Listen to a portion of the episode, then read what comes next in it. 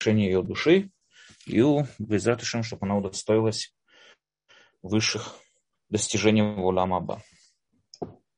Спасибо огромное, Рав Даниэль. И можно начинать урок. Мы в эфире. Окей, okay. хорошо. Мы с вами, как уже говорили на, на позапрошлой неделе, прошлой неделе не смог провести урок, мы с вами уже на, на позапрошлой неделе объявили, что начинаем с вами изучать э, один из трудов Равшимшин Рафаэль Ирша.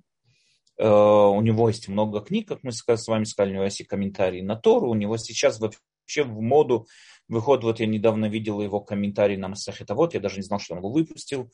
У него есть э, очень много книг, у него очень известная книга называется «Бима Агалей Ашана», где он объясняет разные праздники, события с точки зрения именно вот иудаизма, еврейского взгляда, как он должен быть, что именно этот праздник там пришел сказать и так далее. Мы с вами разбираем книгу, которая называется «Сефер Ахорев», эта книга, как мы уже на прошлом уроке мы говорили вступление, объясняет нам актуальность выполнения заповедей в наше время. Именно с этой проблемой, с этим вопросом и столкнул, столкнулся Равиш в свое время, как мы это рассказывали, в свое время именно с этой проблемой столкнулся, чтобы большинство евреев, живущих в Германии, не понимали, зачем и кому и как, в чем здесь смысл выполнения этих заповедей, видя в них какие-то пережитки прошлого и пережитки Галута, пережитки там, э, каких-то древних общин и так далее, сегодня как бы не несущие на себе никакой ценности. Мы с вами также сказали, что Рав Ирш объясняет, он объясняет эти мицвод не как, э, скажем так, для, предназначенные для отдельно индивидуальной какой-то личности, не как отдельно еврей, а именно предназначены для народа, для общества, общества, которое служит Всевышнему, все само общество. То есть именно общество это должно исправить. Почему? Равиш пишет в многих местах, что именно на общество, которое выполняет заповеди, именно на них возлагается обязанность и ответственность за все человечество. То есть э, я видел, вот, знаете, вот недавно как раз разговаривал о теме того, что вот э, Рабьюда Олеви в своей книге э, Кузари, э, я также в некоторых местах даю уроки тоже по книге Кузари, Рабьюда Олеви как-то замечает там в одном из утверждений Хавера, что еврейский народ, как избранный народ, отличается от других народов своей избранностью. С этой идеей Рамбам спорит напрямую, мы это уже не раз говорили, когда еще учили 13 принципов и 8 глав Рамбама. Рамбам напрямую спорит, Рамбам не различает, не говорит, что есть каких-то биологических развлечений, есть только люди, которые выполняют Тору, люди, которые не, не выполняют. Но Рабью Далеви утверждал, что есть определенная избранность еврейского народа. Все сразу же, вот современники обвиняют его, что-то, мол, знаете, пахнет как бы нацизмом и всякое такое. Ответ очень простой. Раби ведь также и объясняет, в чем проявляется вот это вот выделение. Это не то, что еврейский народ, поэтому ему дозволено больше, чем другим народам, или еврейский народ, поэтому он там, у него какие-то особенные привилегии по отношению к другим народам, поэтому он может истреблять слабые народы и так далее. Нет, это означает то, в глазах Раби Леви, это означает то, что на еврейский народ возлагается особенные обязанности, которые не возлагаются на другие народы. Обязанности прославлять имя Всевышнего, просвещать народ, человечество, извините, просвещать все человечество, освещать имя Всевышнего и своими поступками убеждать и доказывать э, единство Всевышнего в этом мире. Эту идею также взял себе Равиш, и в основном вся книга, и в основном все его объяснение выполнения митцвот, как мы с вами увидим, касается именно еврейского народа. Та или иная митцва должна влиять, опять же, не как еврей, как еврей, а именно люди, которые служат Всевышнему, да, то есть люди, которые приняли себя Тору Мицвод, у них есть, есть в этом образе жизни определенная обязанность прославлять имя Всевышнего. Также мы с вами сказали, что, Рабью, э, что извините, э, э, Равиш разделил мицвод, да, 613 мицвод, разделил на несколько групп. Первая группа, которую мы с вами сказали, это идейные заповеди. Идея от слова идея. Идея это идея, даже не знаю, как перевести, это то, что мы знаем у Аплатона, существует такое понятие, как идея, мир идей, э, мир совершенных форм, я даже не знаю, как сказать. То есть это именно те самые заповеди, которые предназначены сформи- сформировать у нас правильное мышление, правильный подход к жизни, э, построить у нас правильное э, вот это вот желание приближаться к духовности и так далее. То есть эти заповеди должны действовать и влиять на нас как воспитание, как что-то вот э, выделять у нас, скажем так, э, развить в себе стремление к добру, к истине и так далее. Потом следующий мы с вами уже увидим это свидетельствующие заповеди, это о праздниках и так далее, которые символизируют все эти события, истины, которые были, вот, э, становятся основой еврейской жизни. Туда входят в основном праздники, суббота и все остальные заповеди, связанные со временем. Третья группа у нас есть, называется юридические заповеди, которые предназначены построить правильное, справедливое общество. И мы опять же видим с вами, если мы зададим вопрос другим, скажем так, мыслителям, почему вот требуется от нас быть, не знаю, там, э, не обманывать, не воровать и так далее, и так далее. Все скажут, ну что человек должен быть хорошим человеком. Нам запрещено по Торе там, проводить разные аферы, обманывать один другого и так далее. Почему? Потому что мы должны стремиться быть хорошим человеком и так далее. Э, Равиш скажет, что это не так. Равиш скажет, потому что это в первую очередь должно Э, должно влиять на общество, то есть это должно построить правильное, стабильное, правильное, справедливое, солидарное общество. То есть наша задача построить правильное общество, которое в дальнейшем, опять же, повлияет на все человечество и так далее. Третье он называет, э, остальные, извините, э, четвертую группу он называет законы заповеди, просто заповеди который предназначен наладить отношения между человеком и, скажем так, и Вселенной или природой, да, например, уничтожение, следить за природой, запрет уничтожать плодовые деревья, запрет уничтожать съедобную пищу и так далее, и так далее. То есть именно наладить наши отношения, не проявлять жестокость к животным и так далее. Э, четвертое у нас есть также э, это называется закон, извините. Это четвертое, это были законы. Пятое у нас заповеди.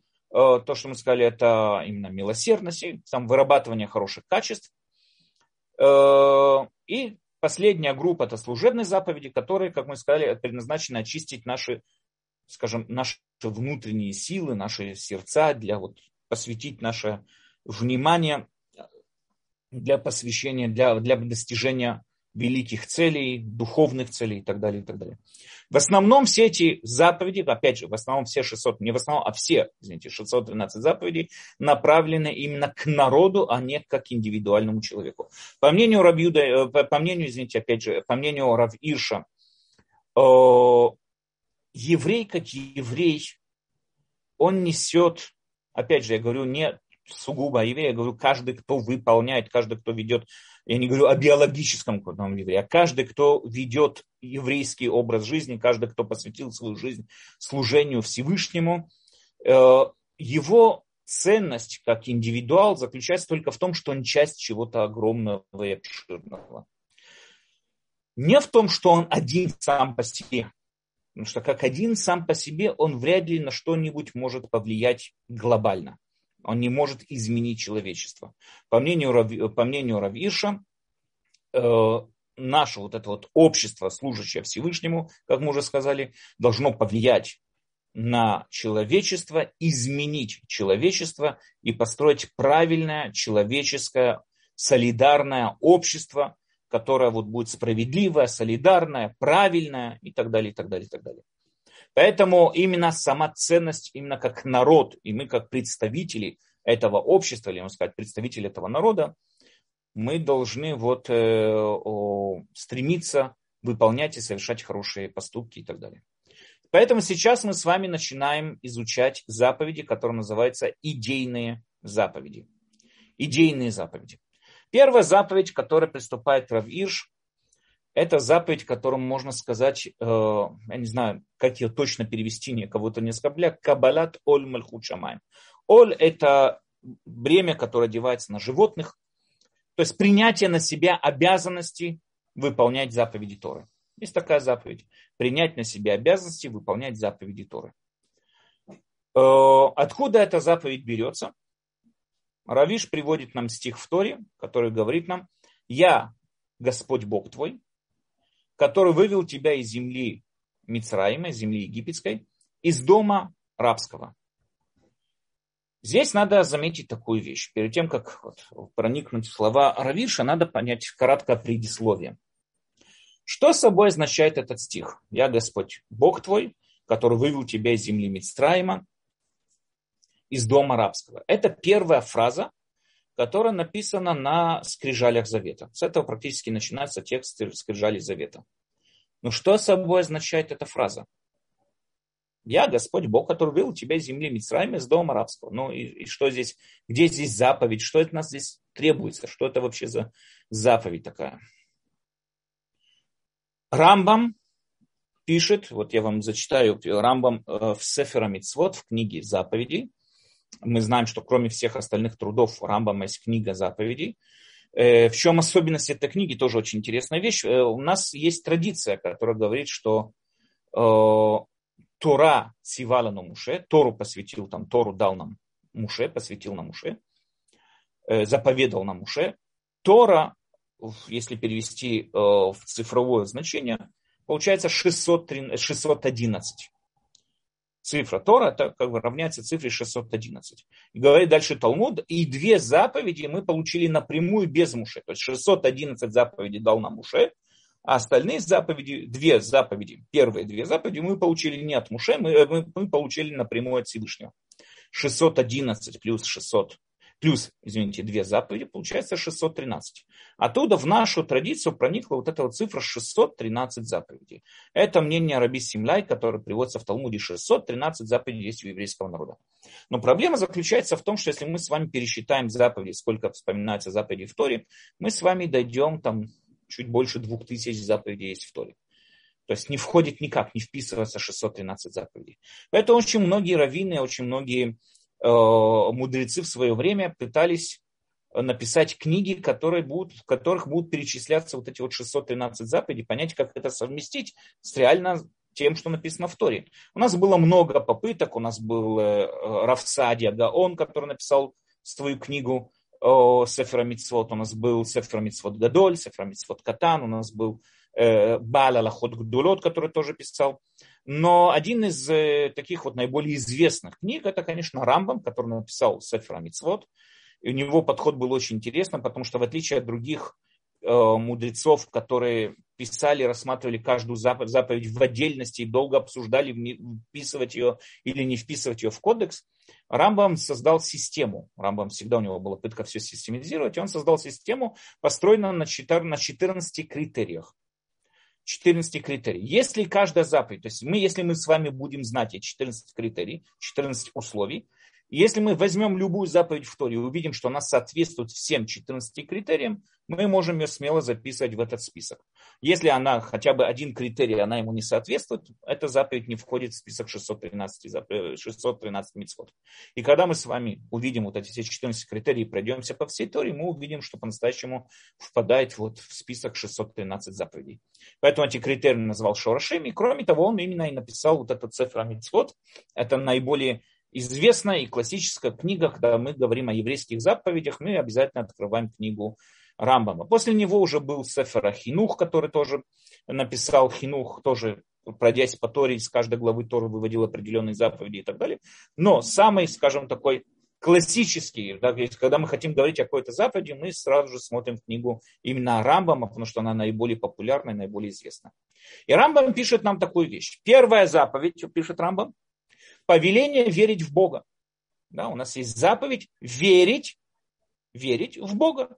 Что это означает? Он объясняет, верить, что есть первопричина, приводящая в действие все сущее. Это у нас есть заповедь в это верить. И об этом его речение, да будет он, я ваш Бог, который вывел вас из Египта и так далее, и так далее. То есть первая заповедь, которую нам говорит Рамбам, которую перечисляет Рамбам, это заповеди из повелительных заповедей, не запрещающих, а именно вот повелительных заповедей.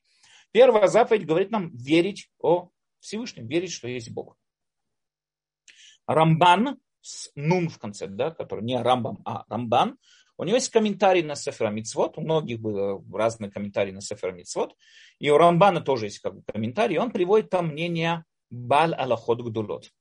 Бал Аллахот Гдулот утверждает, что заповедь верить в Бога она не может, она не может существовать, не может быть такой заповеди. Почему? Ну, скажем так, по двум причинам. Первая причина, как можно кому-то прийти и сказать верь. Ну, ну не верю я, ну, что значит верь? Как можно меня заставить верить? Ведь верить это внутренний процесс. Или я верю, или нет. Что значит? Верь, что есть инопланетяне. Ну не хочу я верить, что есть инопланетяне. Что значит верь? Как можно меня заставить во что-то верить, особенно если я в это не верю, я это отрицаю. Как можно меня заставить прийти, заставить во что-то верить? Поэтому Даля Лахот Гдулот считает, что вера, она сама по себе не может быть заповедью. И более того, говорит Баля Лахот Гдулот, ведь само понятие заповедь начинается с того, что я уже верю. То есть вера не может быть заповедью, потому что она находится еще на уровне выше заповедей. С нее начинаются заповеди. Вера не может быть заповедью, потому что она есть первопричина всех заповедей. С нее практически они начинаются. Потому что если я отрицаю существование Бога, так я отрицаю заповеди, у меня никаких заповедей нету.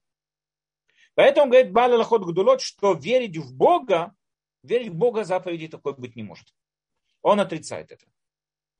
Что же тогда означает вот это вот Шемелукеха? Э, есть некоторые разные комментарии, которые говорят, что это запрет к язычеству. Есть два запрета. Сам запрет верить в язычество, и второй запрет, который там приводится, э, что там э, не будет у тебя другого бога, это означает нельзя делать какие-то языческие ритуалы или создавать какие-то там статуи и так далее. Как бы два запрета, касающиеся язычества. Есть много разных попыток ответить, что в себя включает эта заповедь, что, что означает этот это, этот стих «Я Господь Бог твой, который вывел тебя из земли Мицраим». Но опять же, во всяком случае, здесь Рамбам пишет, что это повеление верить в Бога. Интересно, что сам Рамбам в книге законов, я вам вот зачитаю, сам Рамбам в книге законов, по отношению к этой заповеди пишет такую вот вещь. Это первые, первые законы, вот я с вами открываю первую главу Кодекса законов Рамбама Мишней Тура. Основа основ и столб мудрости – знать что есть изначально сущий, и он осуществляет все сущее и так далее, и так далее, и так далее. Дальше он это объясняет, что откуда мы знаем это, в третьем законе пишет Рамбам, э, и знание этих вещей, знание этих вещей, что есть Бог, знание этих вещей, повелевающая заповедь, как сказано, я Господь Бог твой, который вывел тебя из, из Египта, из земли Мицраим и так далее. То есть, по мнению Рамбама, в законах он пишет, что заповедь не верить а заповедь знать.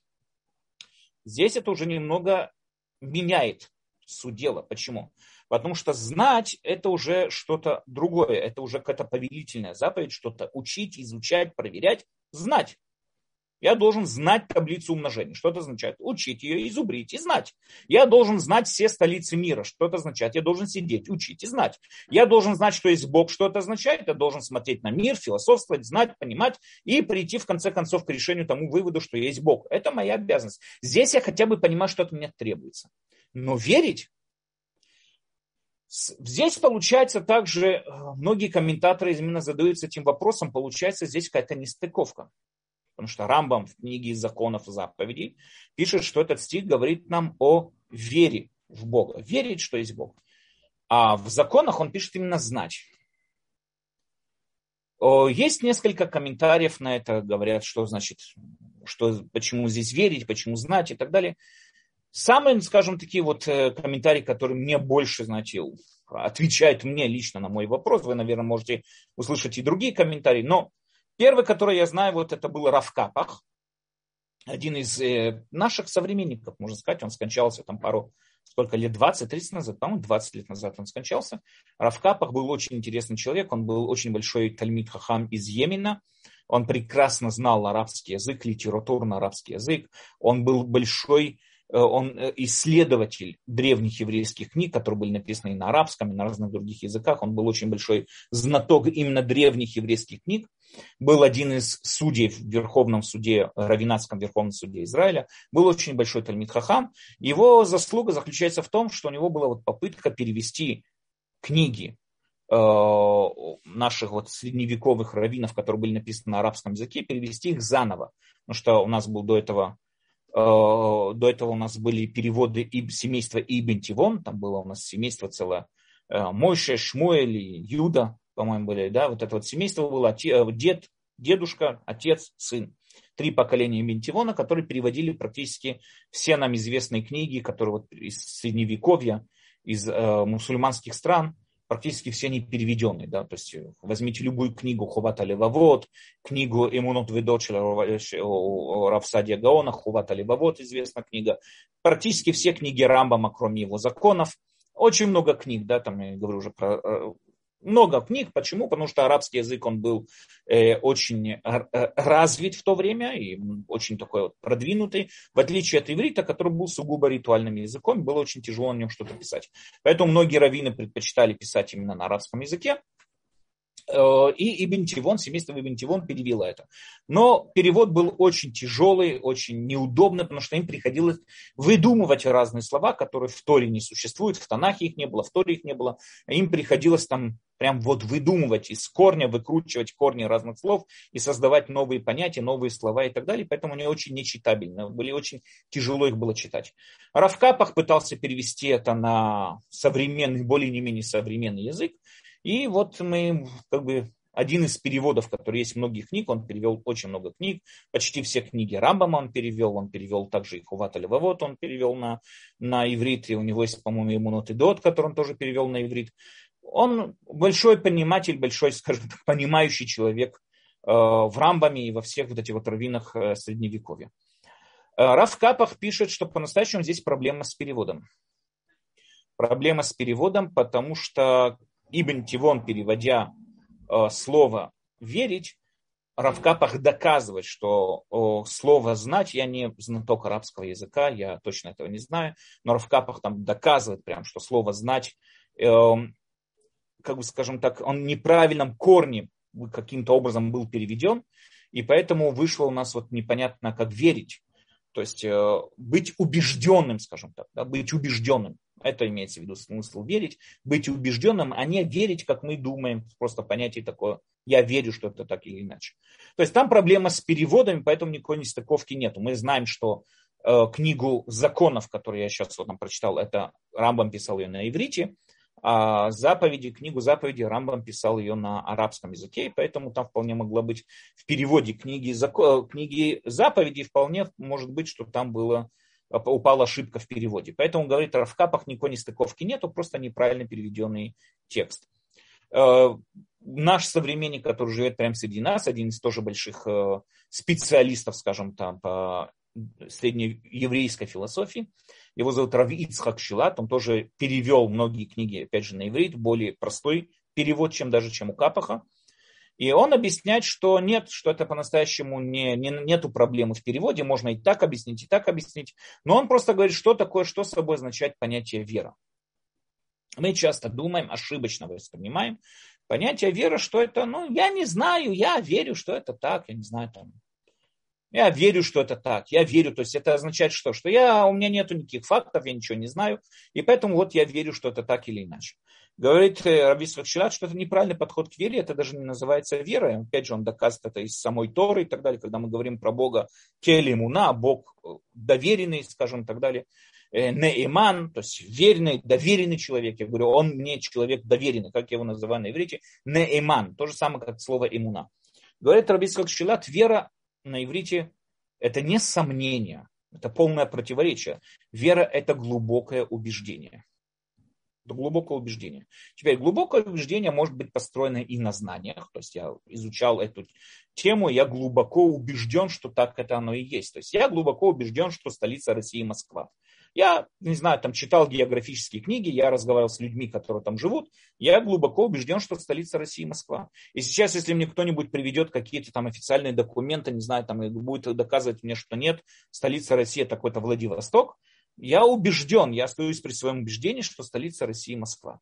То есть это не, как мы понимаем слово вера, что я там сомневаюсь, но, ну, наверное, это так. Нет. Это имеется в виду именно убежденность. И это то, что требует от нас Трампом. Быть убежденным, что есть Бог, то есть то же самое можно сказать, знать, что есть Бог. Поэтому, говорит Рабицкак Шилат, это не проблема с переводом, а это именно так и есть. Да? Это и есть то самое время, повеление верить в Бога, имеется в виду повеление быть убежденным, что Бог есть. Э, Рамбан, Рамбан сам объясняет с Нун в конце, который поднял всю эту тему в своем комментарии на Рамбама, он объясняет, что эта заповедь говорится не о вере в Бога, потому что, как он уже сказал, мы не можем заповедовать человека верить в Бога, или он верит или нет. Опять же, если мы переводим слово «верить», это как именно вот, не знаю, да, человек под сомнением, но верит, что, наверное, это так. Говорит Рамбан, нет, мы не можем никого заставить, потому что или человек верит или нет, это понятно. Но эта заповедь говорит о другом, о обязанности принимать на себя. То есть человек, у него есть заповедь принять на себя выполнение заповедей. Принять на себя службу, служить Всевышнему. Это есть вот этот стих. Я Господь, Бог твой, говорит Рамбан, который, Рамбан, который вывел тебя из земли Мицраима, из дома арабского. То есть мы что, говорит Рамбан, комментарий на Торы, мы сами не знали, что в земле Мицраима это и был наш рабский дом. Мы же сами прекрасно помним, эта заповедь была обращена к еврейскому народу, который прекрасно помнил и знал, что какие, там, какая у него жизнь была в Мицрайме. Зачем приходить и повторять, я твой Бог, который вывел тебя из Мицрайма, из дома арабского. Мы и так знаем, что это арабский дом. Зачем это дважды повторять одно и то же? Говорит, Рамбан подчеркнул здесь, что я тебя не освободил, а я тебя выкупил. Ты был раб Мицраиму, а сейчас ты стал рабом моим. То есть эта заповедь, этот стих утверждает, что мы должны принять на себя рабство, послушание, то есть принять на себя обязанность служить Всевышнему. Это и есть вот этот вот стих, о чем он нам говорит. Сам Рамбам учит эту же заповедь, учит э, из другого стиха, это то, что мы говорим «Шма Исраэль Ашем Илюкейну Ашем Ихад», оттуда Рамбам и учит и понимает, что это требуется от нас, что такое Шма Исраэль, чем говорит этот стих. Мы там принимаем на себя обязанность полностью подчиниться и служить Всевышнему, единому Богу и служить именно этому единству. А что, опять же, означает «Я твой, я Господь Бог, который тебя вывел», быть убежденным, что это вот так вот, что это есть э, что это есть тот Бог, которому мы должны служить и так далее. Э, Равиш, да, то есть это все было предисловие, для, чтобы объяснить э, саму мысль, сам ход действия, саму мысль э, Равиша, что он от нас хочет. Равиш, можно сказать, совершает здесь определенный такой симбиоз. Да? Он, он воссоединяет немножко Рамбама и немножко Рамбана. Равиш начинает эту главу с очень интересного это мой перевод, опять же, я заранее вас предупреждаю, что мой перевод он не очень, но как мог, так и перевез, перевел. Э, цветы мудрости, цветы мудрости, говорит Равиш, это его первое предложение, это практические действия. Что здесь имеет в виду Равиш в этом предложении? Да? Цветы мудрости – это практические действия. Цветы мы с вами понимаем, что это результат моего посева. Я что-то посадил, какое-то растение, оно сейчас растет. Это уже плод, это плод растения, это уже сам результат моих стараний, моего труда и так далее. Говорит здесь Равиш, надо для того, чтобы объяснить, надо взглянуть еще более древний спор, чем те споры, которые мы с вами обсуждали. Э, мы с вами видим и наблюдаем за человеком, что человек не всегда ведет себя соответственно своим знаниям. Мы знаем, что есть много людей, которые знают, что правильно, неправильно делать, и делают все равно наоборот. Человек, который, не знаю, он понимает, что его развратный образ жизни мешает его семье, он постоянно ссорится с женой. Он не хочет ссориться с женой, но все равно ведет развратный образ жизни. Человек знает, что его пьянство тоже нарушает его семейное спокойствие, постоянные ссоры, ругательства и так далее, и так далее. И он продолжает пить. Или наглядный пример, да, человек прекрасно. Я думаю, что сегодня всем понятно, что курение вредит здоровью. Да? То есть есть, конечно, всякие до сих пор, которые говорят, нет, это, да.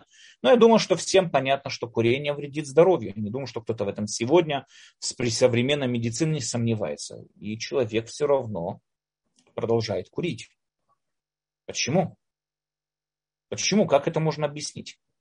Это называется в философии вопрос слабого желания. Э, вопрос на, на греческом назывался акрасия. Вопрос, который акрасия. Опять же, это мой так, если я когда читал на иврите, это акрасия. На русском языке, может, какой-то более профессиональный перевод, но на иврите звучит как акрасия. Э, Сократ, Сократ, который вот Платон описывает диалог Сократа в книге э, Протагор, была есть такая книга, а, Сократ выступает против Акраси, говорит, что такого не может быть, потому что само по себе это как бы определенные, определенные э, скажем, парадокс, такого быть не может. То есть человек, если человек хочет, так он не делает. Да? То есть нет такого понятия слабое желание. Что здесь происходит? Сократ утверждает, что человек, знающий, что хорошо и что плохо, он никогда плохо не поступит. И на влияние, на, по-настоящему на поведение человека не влияет жажда удовольствия, а желает стремления к правильности. Только что происходит? Происходит то, что не каждый человек знает, что такое правильный поступок. Люди ошибаются, люди неграмотные, они ошибаются. Поэтому, например, наиболее совершенные люди считаются философы, говорит Сократ, потому что они знают истинность, они понимают, что такое правильный поступок и неправильный поступок. И поэтому они всегда совершают правильные поступки. А человек, который пытается совершить какое-то там, не знаю, добро, но не понимает, что собой означает добро, и тем самым образом совершает огромное зло. Но это не потому, что он хотел создать зло, а потому что он не знал, что такое практически, что такое практически добро, не понимал, как его правильно добиться и так далее. Этим можно, мы можем этим э, знаете, ответить самые ужасные режимы, самые ужасные убийства, которые происходили. Там можно привести, там, не знаю, красный террор во времена Ленина и Сталина, там вот эти вот сталинские репрессии. Можно сказать, да, Сталин там хотел, или Ленин там хотел сделать добро, а как кто-то сказал, по-моему, черномырие, получилось как получилось. Да? Как всегда, получилось как всегда. Они хотели сделать добро, но они не понимали, что собой означает добро, они не знали, как правильно достичь этого добра. Они начитались Карл Маркса, который тоже ошибался в понимании этого добра, и поэтому вот привело к плачевным, э, плачевным последствиям. Но если бы они знали, что такое добро, они бы делали добро. Проблема здесь не в желании, не в каких-то там побуждениях, а проблема в незнании. Поэтому, если мы спросим Сократа, почему человек курит, Сократ скажет, что он не знает. Он не знает, что курение вредит здоровью. Или он не знает, до какой степени курение вредит здоровью. То есть, поэтому, если вы видели какой-нибудь доктор, который стоит в стороне и там оттягивает сигарету, не обращайтесь к нему, это плохой доктор. Он не знает, что курение вредит здоровью. Значит, он плохой доктор, он двоечник в медицине был. Аристотель, Аристотель э, скажем так, э, обращать внимание к этому понятию окрасе в своей книге этики Никахом, Никамохова, да, вот это этика Никамоха. И он э, утверждает, что нет, к сожалению, это происходит не так. У человека есть знания, у человека есть разные, скажем так, разные побуждения. Он их различает. Есть побуждения, которые э, импульсивные побуждения, да, и есть побуждения, побуждения, которые слабые побуждения. От слабости, от слабости желаний. То есть, например, простой пример, да, человек, что такое слабый человек? Э, человек, который стремится к хорошему, человек, который понимает хорошее, стремится к хорошему и так далее, но его душевное вот это неравновесие, да, его привычки, его душевное неравновесие тянет его к плохим действиям. Привычки и так далее, и так далее. Он слабый, он не может собраться силой и себя перевоспитать. Это обычная ситуация, как же раз мы с вами видим, человек, который э, решает прекратить какое-то вредное привычка или, например, сесть на диету. Но как только выходит из дому, опять же, в ноздри бьет там приятная еда, какая-то закусочная какой-нибудь, и он даже не замечает, как находится в этой закусочной, и уже обещает, все, завтра, завтра он сядет на диету. Но опять же приходит завтра, и это уже переходит на послезавтра и так далее, и так далее.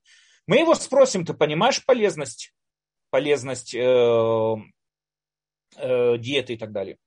Он скажет, э, да, да, он все прекрасно понимает, он все прекрасно знает. Но что? Ему очень тяжело себя перевоспитать, очень тяжело себя сдерживать и себя перевоспитывать и так далее, и так далее. Э, есть другое, это, например, импульсивность человека, тогда человек совершает какой-то поступок, даже не задумываясь о том, что он делает. И он понимает о глупости, которую он совершил, уже после совершенного поступка. Интересно, что мы с вами видим, что Тора тоже различает, если мы уже об этом говорим, Тора различает тоже между двумя типами э, человеческого соблазна, скажем так, злого начала. Э, Тора нам описывает, первое, вот Мидраш нам говорит, почему еврейский народ, как объяснить то, что еврейский народ согрешил вот этим вот золотым тельцом. Да, сразу же вот они увидели все эти чудеса, должны были получить Тору и так далее, и так далее. Как они вдруг могли вот согрешить золотым тельцом? Мидраш рассказывает очень интересную вещь, что ну, там, дьявол, или не знаю, как его называть, там, какой-то демон, показал им там гроб Муше, они увидели, что Муше опаздывает, уже приходит время, он еще до сих пор не пришел, и они описывают нам Мидраш, что это все было сделано в большой спешке. Мидраш подчеркивает несколько раз, что это было в большой спешке. И как только вот э, пришел Муше, вдруг они осознали, что они совершили. Это говорит нам э, Йосиф Орвиц, э, дедушка из Нувардука, говорит, что это нам показывает о том, что вот Ецара очень часто, да, вот злое начало очень часто действует импульсивно. Человек даже не задумывается, он даже не думает, что происходит, и, и, и бомбс, и все. И уже нарушил. А потом его мучает совесть. Он прекрасно понимает, что он сделал глупый поступок, но импульсивно даже не думал и так далее, и так далее. Другой поступок, который у нас есть тоже, как работает Ецара, это нам то, что говорит Мидраш насчет горы, которую Всевышний э, Э, поднял гору над еврейским народом, сказал, или примите Тору, или вы здесь будете захоронены. Мы тоже, по-моему, на одном из уроков разбирали этот мидраж. И э, что это означает собой мидраж? Ведь они уже проявили готовность принимать Тору и так далее. Мидраж нам говорит такую вещь, что объясняет, э, опять же, дедушка из Новардука, что Ецара также действует не всегда, он действует импульсивно, а иногда он заманивает человека волосинкой за волосинкой. У нас есть тоже интересный мидраж, который рассказывает нам, что грешники и праведники после своей смерти им показывают их Ецарара. Э, праведник видит Ецара как большая гора и плачет, грешник видит Ецара как волосинка и тоже плачет. Праведник плачет, почему он не смог перебороть извините, праведник плачет за то, что вот он в радости, что он смог перебороть эту большую гору, то есть его плач это радость от радости, а грешник плачет, что не смог перебороть эту волосинку. Что означает это, что нам хочет сказать этим мидраш? Надо понять такую вещь. Очень часто Ецера никогда не приходит к человеку и одним махом, там, знаете, вот так вот, бубум и делает то-то или иное. Э, в основном это происходит так, что Ецера заманивает человека постепенно человек, например, там, не знаю, приведу просто пример, это постоянно в жизни происходят разные события. Человек был уставший, решил еще поваляться в кровати еще 10 минут, тем самым образом опоздал в этот день на молитву. До следующий день я опоздал на молитву и так далее. Потом он вспомнил, да, ну опоздал на молитву, давай уже вставать на молитву позже. Потом еще позже, давай уже молиться дома. Потом а, молиться дома, давай уже там э, э, молиться короче. Давай уже молиться короче, давай уже молиться вообще не будем. И так далее, и так далее. Это приводит человека к тому, что он полностью уже находится совсем на другом духовном уровне, чем то, что он планировал. Но если мы с вами проверим, где именно произошел этот перелом, не было нигде никакого перелома, не было какого-то события, которое вдруг человек пошел на такой, на такой резкий шаг и так далее. Он может длиться очень долго. Это Ецер, ну, скажем так, это злое начало заманивает человека волосинкой за волосинкой. Человек поднял одну волосинку, потом еще одну волосинку, еще одну волосинку, и не замечая, как он вдруг оказывается под вот этой огромной горой волосинок откуда он уже выйти не может. Поэтому праведник, уже видя первую волосинку, которая ему говорит, там, встань на 10 минут позже на молитву, допустим, да, он уже понимает все те последствия, которые могут быть от этой волосинки, он ее уже видит как большую гору. Грешник же этого не видит. Грешник, он видит одну волосинку, ну ничего страшного, одна волосинка там на 10 минут позже встану, ничего страшного. Завтра на 20 минут позже, ну ничего страшного. И так далее, и так далее, и так далее. В конце концов он доходит до того положения, в котором он не планировал, скажем так, себя увидеть и так далее. То есть постоянно человек, не держа себя в контроле, постепенно он сходит со своего пути и оказывается уже совсем в другом направлении. Поэтому говорит нам Аристотель, что естественно, что, что человек, есть такое положение, такое состояние, что человек прекрасно знает, что это то или иное делать нельзя. Человек прекрасно знает, опять же, что, ну, приведем пример, да, что курение вредит здоровью, но или импульсивно, или ему тяжело себя перевоспитать, продолжает курить. Это нормальное, нормальное положение, это нормальное, как бы это не, это плохое положение, да, но не надо, здесь ничего не надо, ничему не надо, скажем так, удивляться. Поэтому он говорит такую вещь, как мы уже сказали, часто бывает, что человек э, понимает правильность того или иного поступка, но ведет себя совсем по-другому. Говорит нам Равиш, для того, чтобы знания по-настоящему могли изменить образ жизни человека. Для того, чтобы человек, зная, что курить нельзя, он по-настоящему из этого бросил курить, недостаточно просто держать эти знания у себя в голове. Эти знания надо усвоить и, скажем так, привязать себя с, этим, с этой информацией, внедрить в свое сердце, ощутить эти знания. Я всегда привожу пример, э, который я был, был очевидцем, да, как один из э, глав, глава отдела кардиологии в больнице Шарей Цедек, одна из больших больниц в Иерусалиме. Мне надо было с ним встретиться, поговорить там ради какого-то еврея, там что-то ему там перевести, помочь и так далее. И он выходит из э, глава отдела кардиологии. Это было давно, я уже не помню, как его зовут. Он выходит из своего отдела, увидел меня, мы с ним договорились о встрече, говорит, подожди секунду, мы с ним выходим на маленький такой там балкончик, это где-то 11 этаж больницы, маленький балкончик такой выходим, и он зажигает сигарету и курит. Он после вышел не знаю, там нервный или там взволнованный после вот этого заседания, которое там было. И он вот, чтобы успокоиться, зажег сигарету и, и курит. Опять же, мне очевидно и понятно, что этот человек может сейчас на месте дать мне 40-минутную лекцию, как минимум, объясняя, как именно курение вредит здоровью. Значит, глава отдела кардиологии. Он понимает именно, как это загрязняет легкие, как это э, ухудшает э, поступление кислорода и в мозг, и по всей системе телесной и так далее. По всей... Он может это прекрасно. Почему он курит? Курит он потому, что, как нам сказал Аристотель, или он импульсивно закурил, или он, ему тяжело себя перевоспитать. Но представим себе такую ситуацию, если вот мы с ним разговариваем, давайте представим, пофантазируем. Я вот с ним стою в коридоре, разговариваю, вдруг проходит медсестра, держа в руках горячий утюг. И кричит всем горячий утюг, горячий утюг. Я уверен, что он отпрыгнет в сторону. Я не думаю, что он будет стоять на месте, а мне ничего. Он отпрыгнет в сторону. Почему от горячего утюга, который максимум нанесет ожог? Да, больно, неприятно, но это не смертельная опасность. А сигарета это к сожалению, это смертельная опасность. Это может вам в современной медицине привести к разным очень таким вот смертельным последствиям.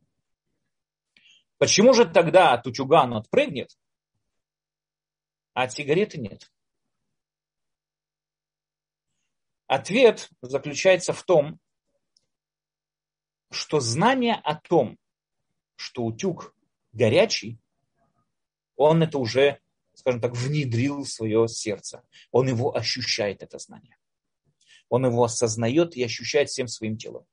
Когда был маленький ребенок, он где-то шпарился, дотронулся до чего-то горячего. Вполне, может быть, тоже до утюга горячего случайно дотронулся. Все, мы его сейчас за уши к этому утюгу не притянем. За огромные суммы денег он не дотронется до этого горячего утюга. Но сигареты, он знает последствия сигарет, но никогда с ними вживую не сталкивался. Это по-настоящему, знаете, очень интересный вопрос. Что значит человек, который знает? Опять же, да, вот философы любят э, рассуждать на такую тему. Вот представим себе ситуацию, допустим, человек, который рос всю свою жизнь совершенно, скажем, такой вот нейтральной обстановке, всю свою жизнь он ни разу не ощущал чувства боли. Он не знает, что такое боль. Он родился в ватной комнате, он же находится в этом, и нет, у него нет чувства боли. Он не знает, что такое. Никогда не ощущал чувства боли. Но он слышит, что люди объясняют, а разговаривают о боли, объясняют о боли, объясняют, как им больно, как это проявляется. И он начал изучать, что такое боль. Опять же, поступил на медицинский факультет, и изучает, понимает все вот эти вот импульсы, которые попадают там э, по нервной системе в мозг, как, э, как это приводит к каким-то последствиям приводит и так далее. Он все это прекрасно понимает, да, как этот человек ощущает, какие у него рефлексы. Все это прекрасно понимает, весь процесс боли. Есть другой человек, который тоже знает, что такое боль. Который когда-то зажал пальцы в двери. Он никогда не учился на, на факультете. Он понятия не имеет, что такое нервная система, но он прекрасно знает, что такое боль. Потому что эту боль он уже знает непосредственно. Эту боль он уже знает сам лично. Он ее ощутил, он ее осознал. Он ее принял, вник, вник в это ощущение, осознал и ощутил ее. Поэтому в данной ситуации, конечно, это, скажем, знание внедрилось глубоко в его сознание и в его сердце, как говорит Рабиш.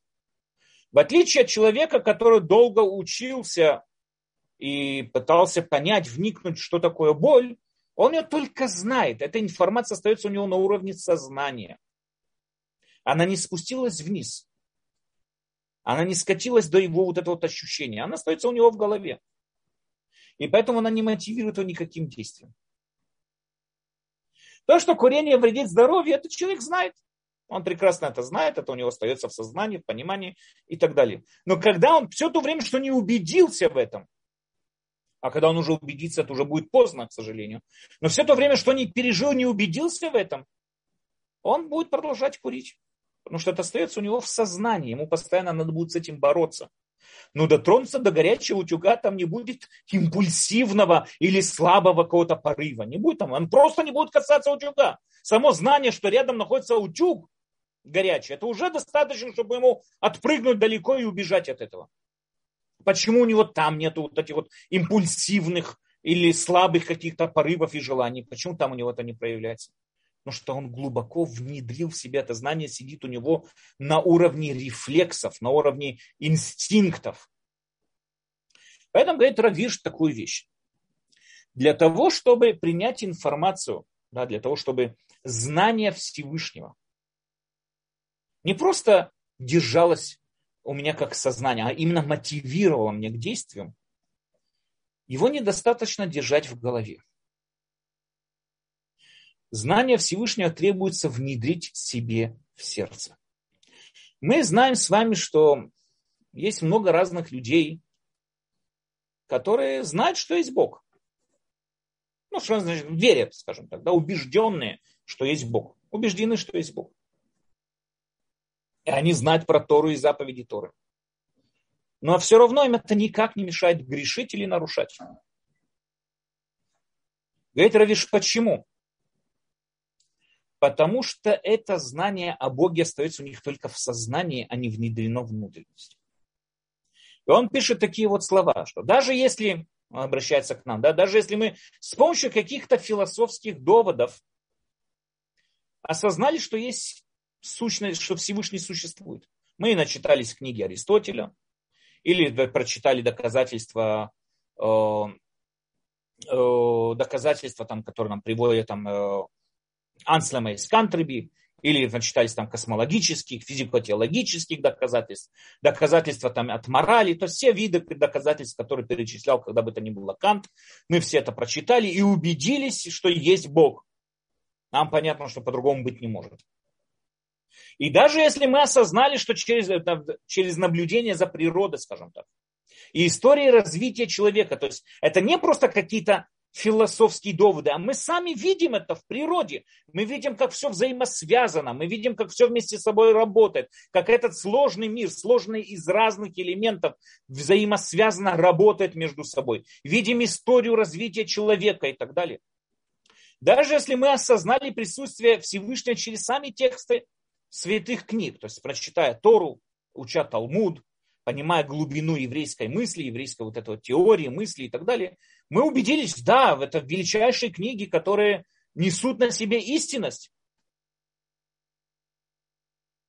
Но все эти знания, они остались всего лишь в нашем сознании. Говорит Равиш, это холостое знание холостое знание имеется в виду не принесет никакого изменения. Даже если человек осознал абсолютную власть Всевышнего над всем миром, он, да, понимает, опять же, начитался э, доказательств Аристотеля, метафизики, о небесах и так далее. Он понимает, да, никак это объяснить невозможно без вот того, что вот Всевышний есть абсолютная власть над всем происходящим. Даже начитался книги Мурена Вухим Рамбама, который именно там Рамбам говорит Мурена Вухим о абсолютной власти Всевышнего над всем миром и так далее. И он понимает, что Всевышний есть источник всего сущего. Но себя в рамки вот этой вот подвластности Всевышнего он не вводит. Он не осознает себя как часть всего этого мира, который должен подчиняться Всевышнему. Он не видит себя часть того бытия, который должен подчиняться воле Всевышнего. Да, он говорит, даже если человек осознает себя, осознает, скажем так, цель сущности еврейского, вот, еврейского общества, еврейского народа, как тот, кто должен внедрять имя Всевышнего в этот мир, и он понимает эту идею, но себя он не видит частью этой идеи, тогда все эти знания человека не изменят. Он может все это прекрасно знать, но все равно на него это никак не влияет. Эта вся информация остается в его сознании, а не спускается в его разум. Есть много э, людей, специалистов по еврейской философии в Израиле. Многие из них профессора, которые по-настоящему, я иногда поражаюсь их огромными знаниями э, в трудах Рамбама, в трудах э, средневековых раввинов, да, раввинов средневековья, то есть зарождение еврейской философии, глубоко это все понимают, глубоко это все знают. Они это долго спорят, и по-настоящему глубина их понимания, она иногда поражает. Но этому человеку никак не мешает после лекции пойти и, не знаю, там, съесть некошерную еду, нарушить субботу. Он глубоко понимает в суждении Рамбама о заповедях. Он, более того, он глубоко понимает там в трудах э, Франц Розенцвига, который нам описывает о влиянии заповедей на сознание человека. Все это он прекрасно понимает. И он э, дает уроки, лекции на эту тему. И люди просто поражаются, в настоящем человек долго учил это, тщательно это знает. Прям вот глубокая мысль, он глубоко понимает все это, но на него это никак не влияет. Почему? Потому что это знание остается у него всего лишь в сознании. Оно не внедрено в его сердце. И поэтому она его не мотивирует никаким действием. Поэтому, говорит Равиш, первые слова, что значит «Я Господь Бог твой» и так далее. Что такое «Я Господь Бог твой»? Первое, что такое «я»? Да, вот что? Бью в дверь кто? Я. Что такое я? Я первая форма моего сознания. То, что я осознаю, что я есть какой-то я. Я – это я себя выделяю от всего окружающего. Мне понятно, что я отдельный от всего меня окружающего мира. Есть какой-то я. я вот это, то, что я ощущаю, то, что я вижу, то, то, что я понимаю, то, что я мыслю, как говорит Рене Декарт. Я – это то, что я мыслю, то, что вот я мыслю, я существую. Но есть какой-то я, я – это что-то выделено от всего. Я себя осознаю не как часть, а как отдельно, индивидуал, персональное мое я. Когда Всевышний говорит про себя я, что он имеет в виду? Выходящий за рамки всего этого мира. Я есть тот, кто выходит за рамки всего этого мира. Мы должны понять, что вся наша жизнь, все, что нас окружает вокруг, вся наша реальность, в которой мы живем, вся она исходит от Всевышнего. Все наши действия должны быть направлены к этой цели, говорит Равиш. Это что означает эта заповедь? Что Всевышний есть источник всего. Осознать вот это главная заповедь. Что означает эта заповедь? Это есть тот самый симбиоз, который я говорю с вами. По мнению Равиша, с одной стороны, я, вот этот стих «Я, ваш Бог», который вывел вас из Египта, говорит нам о том, что человек должен осознать, что Всевышний источник всего, и более того, что его власть абсолютно над всем, включая меня тоже. Это главная вещь. Равирш в комментариях на Тору так и пишет, что значит верить в Бога. Верить в Бога, говорит Равиш, это осознать Его власть в первую очередь надо мной. Не просто, что он, да, управляет всеми законами природы, он источник всего бытия, от него все исходит, а именно он источник меня. Под этим стихом означает то, что каждый, скажем, индивидуал вот этого вот правильного общества начинает свой вот этот вот путь к исправлению всего человечества, должен начинать этот путь с глубокого понимания и постижения того, что источник всего и единственная власть над всем – это власть Всевышнего. Когда человек пронизен этой идеей, тогда он понимает, что вся его главная цель во всей его жизни, главная цель всей его жизни, это именно служить этому источнику, принять на себя обязанности выполнения Торы. Если мы с вами начали урок с того, что сказать, что есть спор между Рамбамом и Рамбаном, что означает этот стих? Да, я ваш Бог, который вывел вас из Египта, я Господь Бог, который вывел э, тебя из Египта и так далее. Что означает этот стих? По мнению Рамбам, этот стих говорит уби, быть убежденным, знать и быть убежденным, что есть Бог. Рамбан говорит, нет, это говорит о другом, это говорит о принятии заповеди, принятии на себя обязанности выполнять заповедь Торы. Говорит Равиш, здесь никакого спора нет, это и есть одно и то же. Когда человек убежденный, он убежден, что есть единственная власть над всем, это власть Бога, тогда он и принимает на себя все обязательно, принимает на себя все выполнения, вот это обязательно служить ему и подчиняться ему, потому что он понимает, что он также единственная власть и над ним тоже. Поэтому, говорит Равиш, что собой означает эта заповедь? Первая заповедь, которая начинается с скрижали завета, это начало всех наших обязанностей. Человек должен вникнуть в эту идею, понять глубину этой идеи. Что когда он говорит, что есть Бог, это не просто какие-то слова, которые он бросает на ветер. А он говорит, что есть единственная власть, которая находится надо мной, над вами, над всем миром. Единственная власть, власть Всевышнего. И она находится не только над всем миром, она находится также и надо мной. Она находится над моими интересами она находится над моими желаниями, она находится над моими порывами, она полностью находится, над... я полностью ей подчинен. Всеми своими, как я сказал, желаниями, порывами, интересами, полностью ей подчинен. Это означает, что я верю Всевышнего, и само то, как только я верю Всевышнего, это я также и принимаю его власть над собой. Эти две вещи неразделимы. Не как спор между Рамбом и Рамбаном, а Равиш, Равиш видит здесь одну общую идею. Человек, который верующий, который верит, убежден, что есть Бог, это тот самый человек, который встает и совершает то или иное действие ради Всевышнего. Человек не может, знаете, знать, быть убежденным, что утюг горячий совершает боль, и подойти его и гладить этот утюг. Понятно, что нет. Человек не может быть убежденным, что защемить пальцы в двери вызывать дикую боль, и поэтому он хладнокровно засовывает пальцы себе в дверь и так далее. Такого быть не может.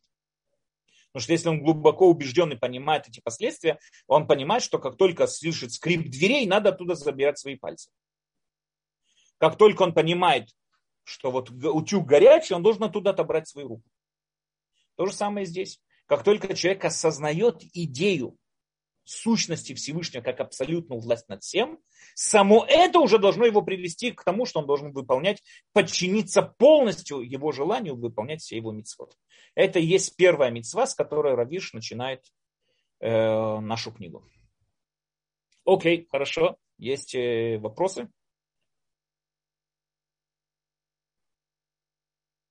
Спасибо огромное, Рав Даниэль. Есть вопросы. Дорогие уважаемые наши участники, можно поднять руку вашу виртуальную и задать вопрос голосом. Сейчас подождем, если нет, то я зачитаю. Поднимали руки Ирена, Йона, Лана, пожалуйста.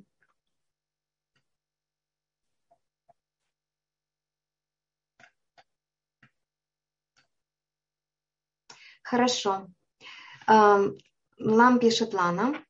По Раву Иршу все заповеди относятся не к каждому еврею, как к индивидууму, а ко всему еврейскому народу.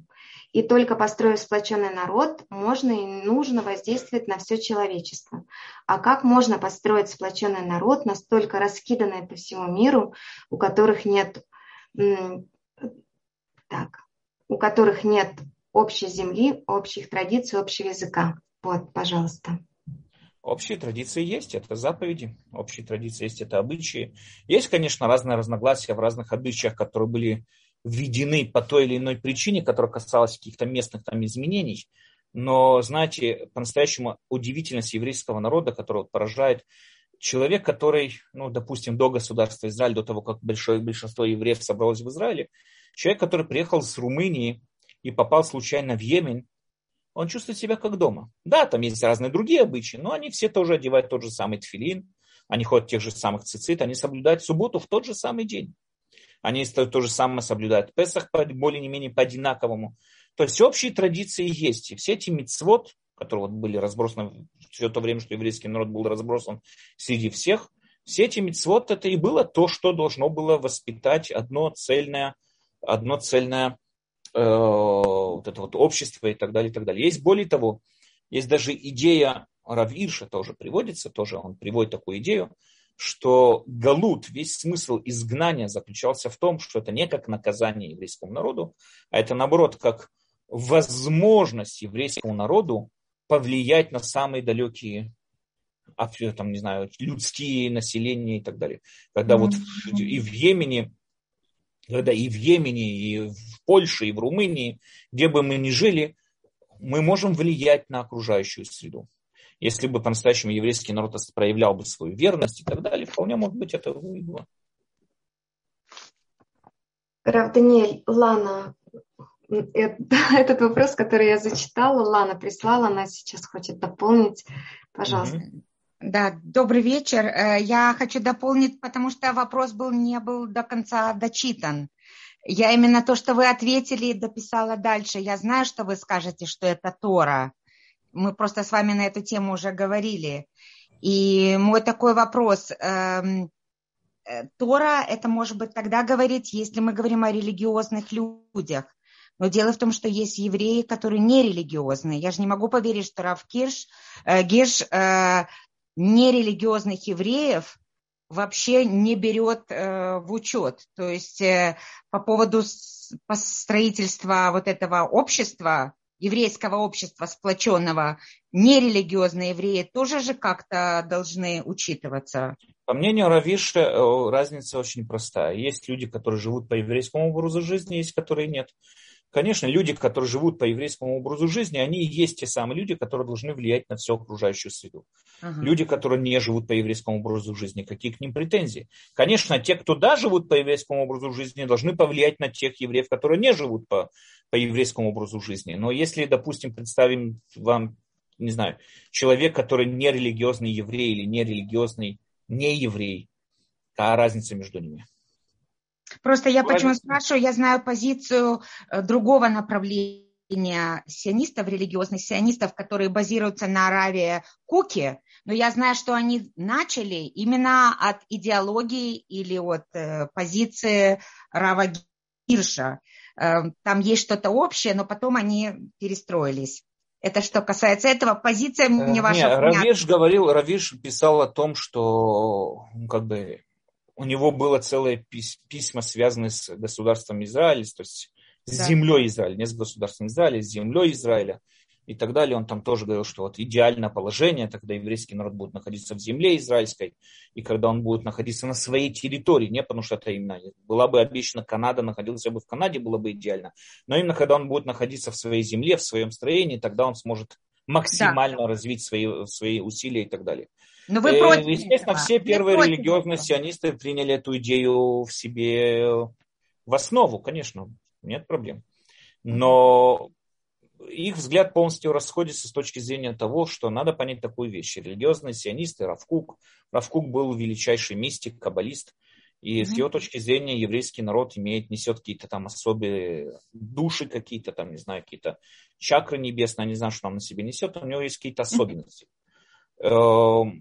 Равиш мы не видим том, чтобы он где-то он писал каких-то особенностей сугубо еврейской прирожденности. Он пишет о особенностях еврейского общества. Особенности еврейского общества касаются любого, кто принимает на себя образ жизни еврея. А, или еврейские идеи, допустим, и так далее. А в, в, в Кабале и, там, и так далее есть какие-то там, скажем, такие вот э, особенности какие-то у еврейского народа. Равиш к этому не придерживался. То есть Равгеш вообще не видит нерелигиозных евреев как членов... Он не видит вообще, нет, не то, что не видит нерелигиозных евреев. Он видит человечество перед собой. В этом человечестве есть определенная группа людей, задача которых быть, вести это человечество в правильном направлении. Все, кто это должен вести? Это те, кто посвятили свою жизнь учению Торы. Именно это, для этого предназначена Тора, и люди, которые посвятили себя этому, принимают на себя образ жизни. Это не то, что не религиозный еврей, не еврей. Он не входит в эту тему. Это не то, что, то, что его интересует.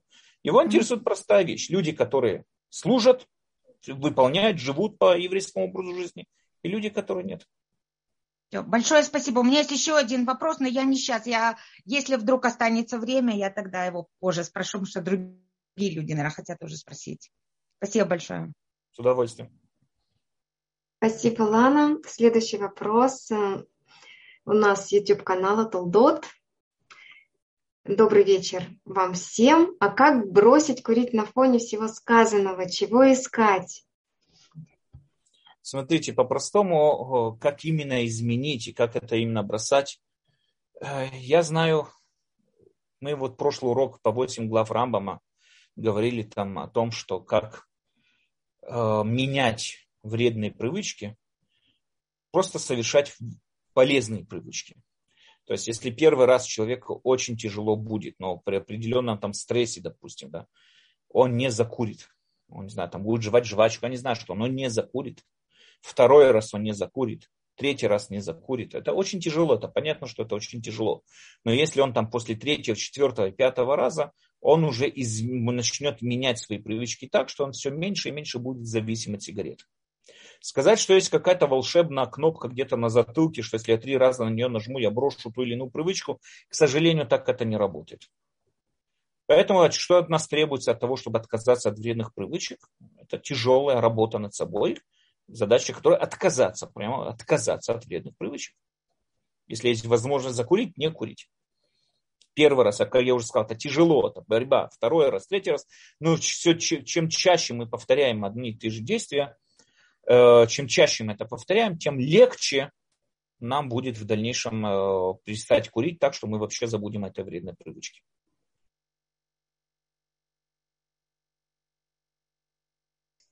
Спасибо, Рав Даниэль. Следующий вопрос от Марины. Марина, можно поднять руку и задать вопрос голосом. Хорошо, я поняла.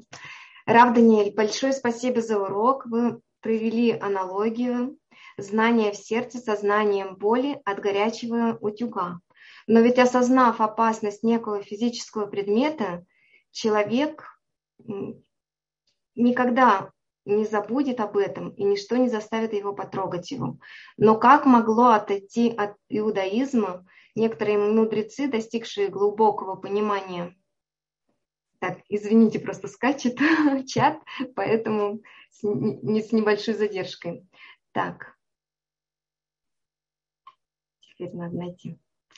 Но ведь осознав опасность некого физического предмета, человек уже никогда не забудет об этом, ничего не заставит его потрогать его. Но как могли отойти от иудаизма некоторые мудрецы, достигшие, достигшие глубокого понимания, как Илиша Бенавуа, если его столкнул Ецарара, значит глубины веры никогда не достигает глубины постижения физического мира. Так, если я okay, правильно... Хорошо, давайте я попытаюсь понять, э, разобраться в этом вопросе. Смотрите, первую очередь, Илиша Бенавуа нам говорят мудрецы, что его отход веры был после того, как он зашел в Пардес. Что собой означает Пардес? Это не какой-то загадочный сад, какое-то там, знаете, сокровение какое-то. По мнению Рамбама, Пардес – это именно занятие э, физикой, метафизикой и так далее. То есть понятием строения мира, сознания, там, связи Всевышнего с этим миром и так далее. То, что, грубо говоря, глубины и секреты Торы и так далее. Мы знаем, что его к этому привело неправильное восприятие той информации. То есть это не то, что у него был какой-то порыв или у него был какой-то яйцерара, а он ошибся во всем своем подсчете, суждении и так далее, и так далее. Э, нам рассказывает Мидраш, как именно он отошел от всего этого. Он увидел, как отец послал мальчика э, сделать шилохакен, это слать птицу, забрать яйца. Эти две мецвы, слушать родителей и сделать шилохакен, за эти две мецвы полагается, нам написано в Торе напрямую, будешь жить хорошо и счастливо там долгие годы и так далее. Как только мальчик совершил, прогнал птицу, по, по, по, потому что ну, его послал туда отец, он прогнал ту птицу, он сразу же упал с дерева и умер. Говорит Равиш, э, говорит, Равиш, говорит Илиша Бенавуа сказал, что вот здесь мы видим напрямую, как реальность не соотносится с Торой, и поэтому вот он отошел, бросил и так далее. Многие утверждают в том, что его восприятие, его понимание, скажем так, когда вот он закончил изучение вот этого Пардеса, чтобы чем бы ни являлся Пардес, будут это секреты Торы или это физика, э, физические, метафизические науки, как утверждает Рамбам, что бы это ни было, Илиша Бенаво вышел оттуда с огромным ошибочным восприятием того, что происходит в мире. И это привело его к тому, что вот он э, сошел с пути. То есть это не был какой-то порыв, это не был какой-то яйцерара и так далее. Второе, мы также с вами знаем, что да, конечно, мы, человек должен всегда держать себя под контролем. Почему? Потому что, как вы правильно заметили, конечно, физически, бояться физического объекта это очень легко. Ну что боль, физическая боль, и все это, это нами ощущаемая вещь. И даже если мы когда-нибудь забудем об этом, повторно до, до этого дотонувшись, мы все прекрасно вспоминаем. Но идею, ощутить идею на уровне такого вот физического ощущения, это очень тяжело. Это постоянно работа над собой, это постоянно держать мысль в себя в голове, это, это постоянно, постоянная, постоянно работа над собой. И там достаточно, если человек расслабится, что бы то ни было, как он уже может к сожалению, слететь э, со своего пути. Когда нам говорят мудрецы, человеку нельзя верить в себя до конца дней своей, до, до конца своих дней. Альтамин беасмиха дьемутха. Не, не верь в себя даже до дня своей смерти. Почему? Немножко расслабился, что-то не то, что-то не там, и все, ты слетаешь со всех, со всех своих достижений, от тебя ничего не остается. Раз, да, совершенно верно. Потому что, конечно, в физическом мире ощутить что-то физическое, его опасаться намного легче, чем опасаться какой-то идеи, которая вот мотивироваться той самой идеей, которую вот мы выучили, и этой идеей продолжать жить. Конечно. Когда-то сказал, знаете, Рабисоль Салантер, по-моему, сказал, один из основателей еврейской морали, он сказал такую вещь, что намного легче человеку выучить всю Тору, чем Э, чем изменить одно, хоть одно качество. В дальнейшем он сказал, что человеку намного легче изменить все качество, так я слышал от его имени тоже, чем каждый день вставать вовремя на молитву. Почему? Потому что э, сделать какой-то поступок, героический поступок, знаете, там, вот, я ради Бога готов умереть или что-нибудь такое, это способны каждый человек и так далее. Но, но жить в жизненной рутине, в постоянном сознании, что надо вставать утром на молитву, а представьте себе, там, не знаю, в Израиле зимы противные до ужаса, слякоть, дождь, холодно, а я под пуховым одеялом, я должен каждый день вставать на полтора часа раньше, пойти нам, зачем? Я же могу эти полтора часа отваляться в постели. И я все равно встаю и иду на молитву и так далее. Это вот этим жить, этой идеей всю свою жизнь, это намного тяжелее, чем пойти на любой героический поступок. Почему? Потому что, как правильно сказала Марина, да, как правильно сказала Марина, да, потому что э, физические ощущения нам намного легче достичь, чем вот, вот эту вот идею держать ее в голове, конечно. Большое спасибо, Рав Даниэль. Лана, если у вас еще актуален вопрос, то пожалуйста.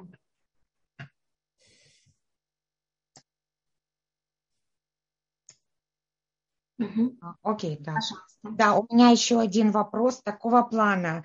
Я вам задавала такой вопрос. Тора – это закон или вера? И огромное спасибо. Вот сегодня в рамках урока вы как бы развили эту мысль.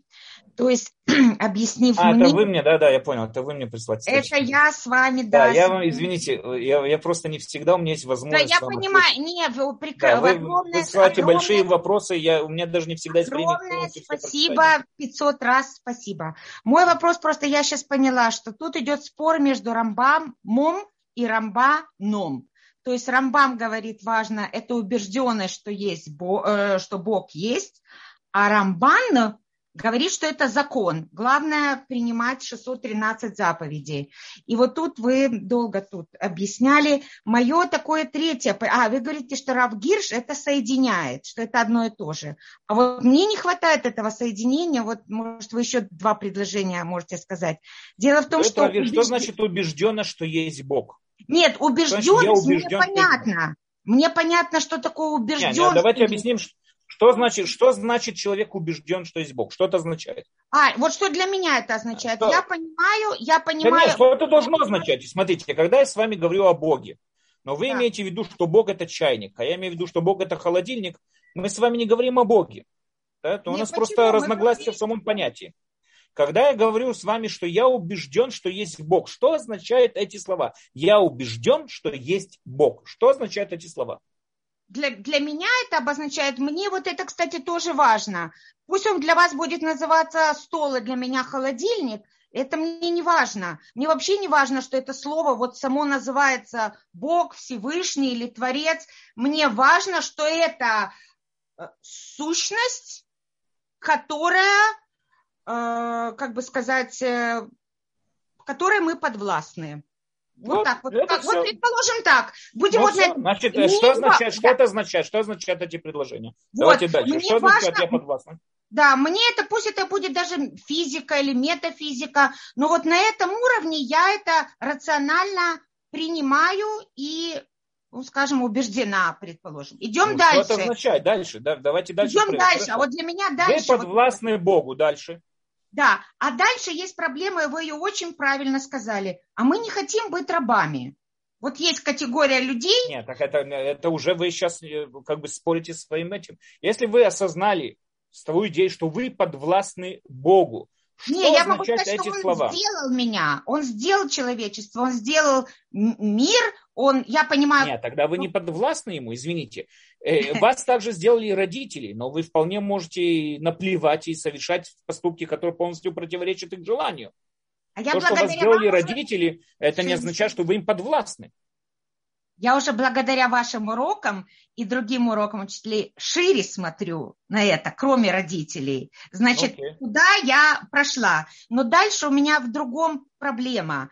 Рамбам требует, чтобы принимали все 613 заповедей. И вот тут то, что я вам написала, моя личная проблема. Дело в том, что если бы эти 613 заповедей по устной Торе были бы объяснены одним мудрецом и толкователем в одном направлении иудаизма, то я могла бы их, как бы сказать, ну, возможно, принять слепо. Но проблема моя личная заключается в том, что существует X направлений, X мудрецов, X, э, я не знаю еще чего-то, они между собой спорят, и вот это многоликое толкование заповедей. Да, вы говорите немного о двух вещах. к тому, что я должна понять, что я принимаю. Да, и вот... давайте, я, давайте одну секунду. Я просто здесь происходит определенная путаница. Нету нескольких направлений в иудаизме. Есть 613 заповедей. Точка. И их практические законы. Дальнейшем есть толкование, почему их надо выполнять. Какой смысл их выполнении. Это совсем другая, совсем другая вещь. Допустим, есть э, Конституция Российской Федерации. В Конституции Российской Федерации от человека требуется то-то, то-то и то-то, и он обладает такими-то и такими-то правами.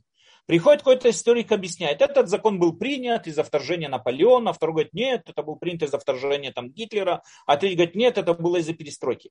Наплевать из-за чего, то есть нет, конечно, это важная информация, но с точки зрения выполнения моих законов я их должен выполнять, и мне совершенно плевать, почему я их должен выполнять, какой смысл, то есть это все объясняет, объясняет смысл моих действий. В этом могут быть разные разногласия, но 613 заповедей, э, в законах Шульханаруха и так далее. Там практически разногласий нет. Мы все принимаем на себя Шульханарух, мы все идем по закону Торы. А вы, хотите понять причинность этого? Ну да, там большой диапазон разных мнений, я с этим согласен. Но иудаизм это не объяснение этих мицвод, а иудаизм это выполнение этих мицвод. Это уже другой разговор.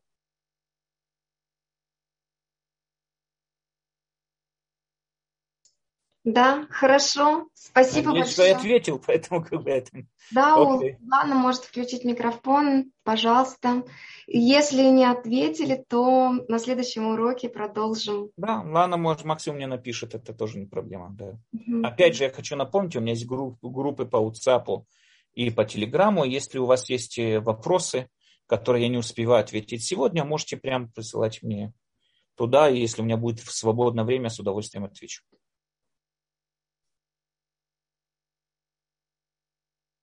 Спасибо огромное, Рав Даниэль. Здесь, если у вас открыт чат, то очень много благодарностей. Нам пишут, что всегда очень интересная, детализированная информация и благодарят вас.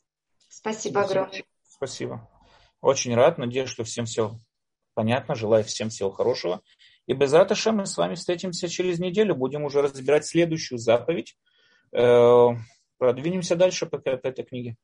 Всего всем хорошего, доброго вечера. И опять же, если у кого-то есть какие-то вопросы, э, вы выставляете там где-то ссылку на Telegram, да, то есть меня могут люди найти. Если нет, можете зайти на сайт Tool.dot, там есть э, рисунок, мне объяснили с WhatsApp, там что-то есть, можно зайти и, короче, э, подписаться на мои каналы WhatsApp, и там же вы получите мой номер телефона, можете мне задавать вопросы, как вам удобно, или по WhatsApp, или по Telegram и так далее.